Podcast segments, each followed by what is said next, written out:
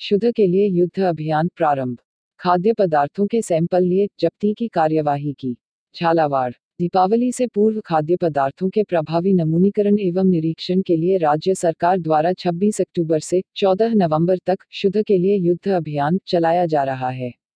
सोमवार को झालावाड़ एवं झालरापाटन शहर में अतिरिक्त जिला कलेक्टर दाताराम के नेतृत्व में गठित टीम द्वारा विभिन्न प्रतिष्ठानों पर जाकर दूध, दही, मावा, पनीर, आटा, बेसन, खाद्य तेल, घी, सूखे मेवे, मसालों, बाट एवं माप आदि की जाँच एवं कार्यवाही की।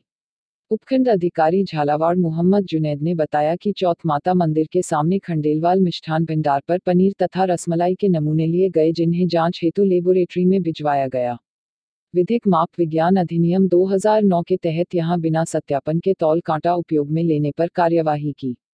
विधिक माप विज्ञान डब्बा बंद नियम 2011 के तहत बिना निर्माण तिथि के नमकीन की पैकेज को जब्त किया गया एवं धारा 6 के तहत अभियोग दर्ज किया।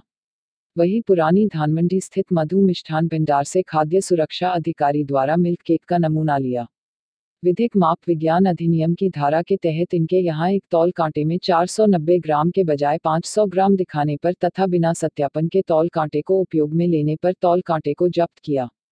उन्होंने बताया कि अभियान अवधि के दौरान मिलावटखोरों की सूचना देने वाले को इक्यावन हज़ार रुपये का नकद इनाम दिया जाएगा एवं सूचना देने वाले की पहचान गोपनीय रखी जाएगी।